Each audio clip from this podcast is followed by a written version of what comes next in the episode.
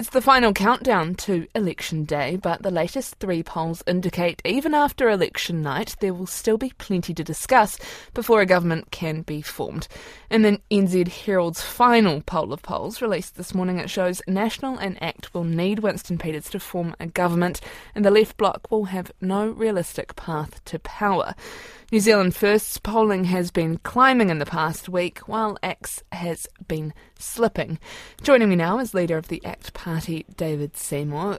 Kia ora. Has New Zealand First been taking votes off your party?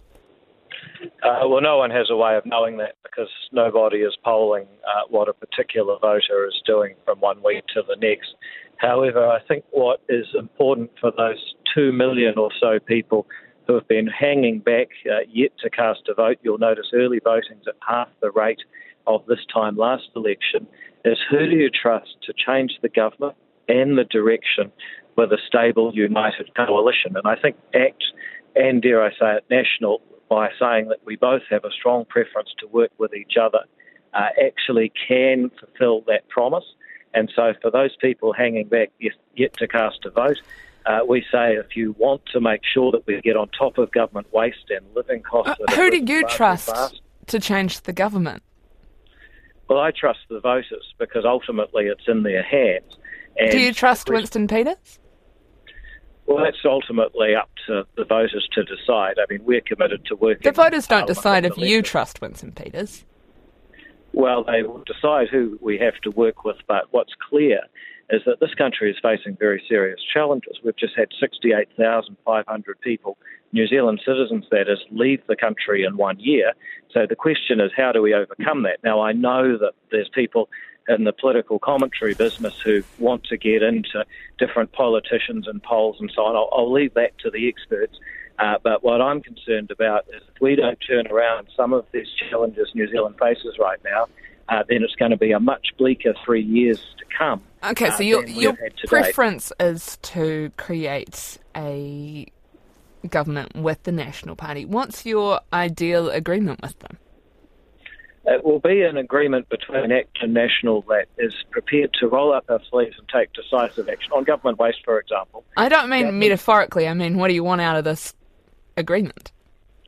Well, I was just getting to that. We've had a 30% increase in government spending above inflation per capita in five years, and yet we're not getting 30% better services. So there's a lot of government activities that, frankly, need. Do you want to, to be deputy prime minister? Well, once again, you know, I've always said that policies for people are more important than positions for politicians. Um, but your, your, earlier question, I think that was the, the, the, first question we had on policy, and I, I think we need more of those if I can just finish saying, look, it's, it's, it's first of all about productivity in the public sector. There's some things that need to stop. We also need to bring in tighter relationships between ministers and chief executives with KPIs to, for example, get more people off benefits and into long term stable employment. We're not targeting that as a government right now. That's got to change. We've equally got to make sure that it's easier to get permission to and infrastructure connections for building a house if we don't do those things, we're going to remain a country that has 25,000 people living in motels. Do you think These that you will need to consider two separate agreements with National if, if it swings that way on Saturday night, like New Zealand First and the Greens did with Labour in 2017? Or will you, you know, be prepared to, to go on a three way agreement? Well, once once again, let, us have some respect for the people that are voting for policies and values. ACT puts forward solution after solution to these urgent challenges. And I think if there's been one thing about this election campaign, uh, there has not been enough discussion of what are we going to do about the fact we have 100,000 kids who are not regularly attending school. Now, again, ACT has put out detailed proposals for how we deal with school attendance.